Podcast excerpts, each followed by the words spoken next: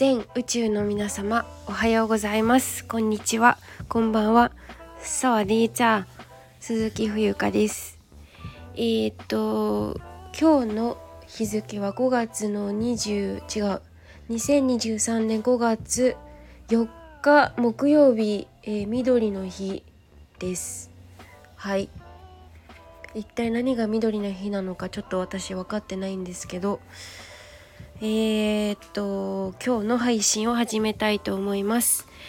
ですね、先にちょっとお知らせがありまして、自宅でワークショップの開催を、いたします。日程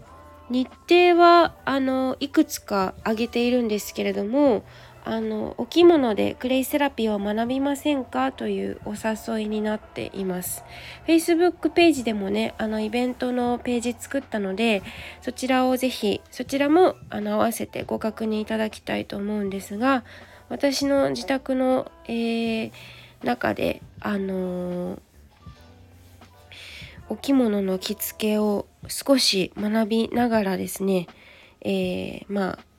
ちょっとした所作を学んでみたりとか、あとはクレイの本当に基本的なね、使い方、どんなことができるのっていうのをね、ご紹介したいなと思っております。注意事項とか、はい、ありますので、また新たなご縁、たくさんの方と、つながれることを楽しみにしております。はい、クレイセラピーだけ学びたいとか、お着物だけちょっと教えてほしいっていう方は、単発での受講も可能ですので、セットでね、受講いただくのが一番、お得というかなんですけど、時間の都合上とか、一応1時から5時の間でやるんですけど、ありましたらご活用ください。はい、締め切りは5月の8日の月曜日23時59分までとなっております。はい、よろしくお願いいたします。本当に参加理由は何でもよくて、私に会いたいっていう人でもいいし、私とお話ししてみたいっていう方も大歓迎ですので、なんかこう興味がありそうなお友達とかがもし周りにいらっしゃれば、お誘い合わせの上ご参加ください。はい、そして早速ね、今日の本題なんですけれども、なんか日々なんていうのかな、物事とか出来事とかっていうのは、変わって当然だよっていうお話をちょっとしようかなと思います。はい、これを日本語で諸行無常の響きありだっけ、なんか違う気がするんですけど、諸行無常っていう言葉があるじゃないですか。これに尽きるなっていうところなんですよね。いつまでもずっと同じっていうことはなくて、なんていうのか、日本のさ、例えば企業とかでも明治時代から続く老舗とかありますけど、もちろんそれはある、長く続くことが、信頼にもつながったりとか、代々受け継がれてっていう、今に続くっていうのはすごい、継続は本当にすごいことだと思うんだけど、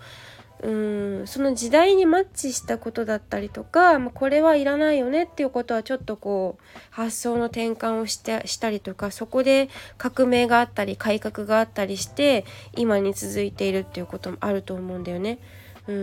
それなしにはやはりなんていうのかな、伝統を守ることもすごく大事だと思うんだけど、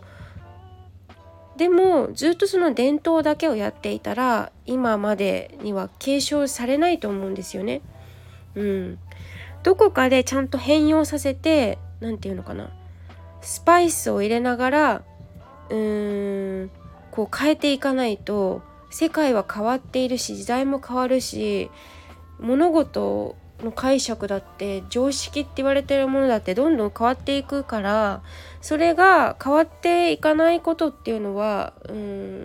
ちょっと違うよね。変わって当然っていう頭でいるっていうことが結構大事だと思うんですよ。私今回タイの視察旅に1ヶ月行ってた時に、私が10年前か20歳の時にインターンシップでね、タイのお茶屋さんでカフェでお手伝いというかインターンシップ就業体験させてもらってたんだけど、そこのカフェはもうなかったんですよ。でお話を聞いたらコロナの前にもう情勢っていうか現状っていうかそういうのが経済的にも全部状況が変わっていて、カフェっていうのはもう閉店っていう形で、お茶は今、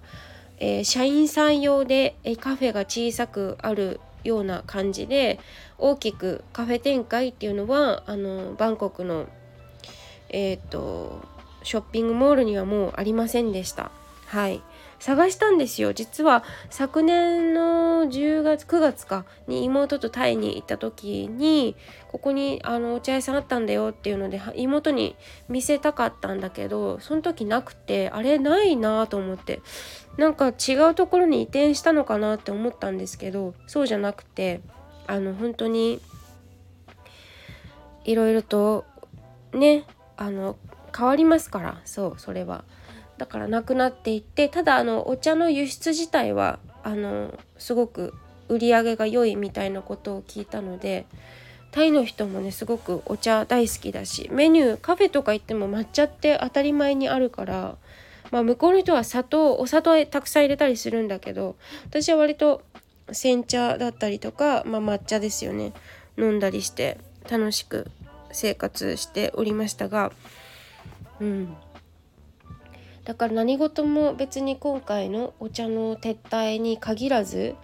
その伝統、うちのお茶もお茶屋さんもそうだし、石田園だって昔はね店舗鎌倉とかにも出してたし、マボリにもあったってお話だけど、やっぱり人口が減っていったりとか年齢が上がっていったりとか変わらないことはないからね、全てにおいて。人間関係もそうじゃない？人間関係もそうだし、体の衰えもそうだし、扱う商品だってそうだし、いろいろ変わりゆくものですから、変わってしまってひゃーって騒ぐんじゃなくて、それをまた慈しむというか、そういうものだよねっていう風に捉えておくと、少し気持ちが軽くなったりするんじゃないかなって思います。はい、だから本当に今目の前にあること、目の前のご縁を大切に取り組む、大切になんていうのかな、育むというかいうことが大事なのかな。私も昨日久しぶりじゃないか